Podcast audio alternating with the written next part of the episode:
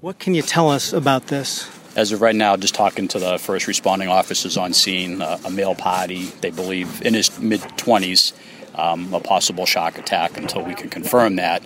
Uh, CPR was in progress and he was transported to Cape Cod Hospital. Uh, any idea the condition of the patient at this point? At, I haven't even had a chance yet to make a phone call. At this point, we, we have we received 911 calls uh, of a male party that was retrieved out of the water.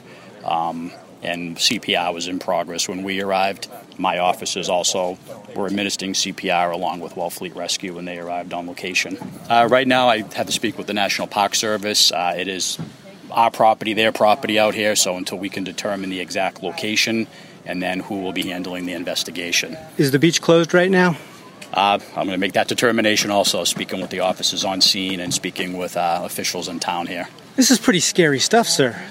It is. It is. Uh, you know, it's it's been going on all summer. It's been going on the past few years. Um, but we'll. This is active right now. It's still an active scene. So as soon as I have more information, I'll I'll pass it on to you. And the patient went to Cape Cod Hospital. Or? Yes, yes, sir. He was transported to Cape Cod Hospital by uh, Wellfleet Rescue. It does look like it was probably in the park boundaries, what they call.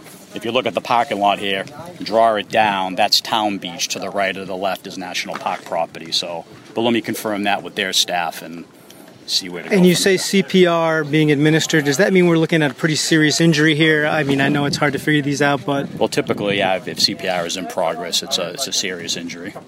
All right, sir. Thank you very much for your time. Okay, thank you.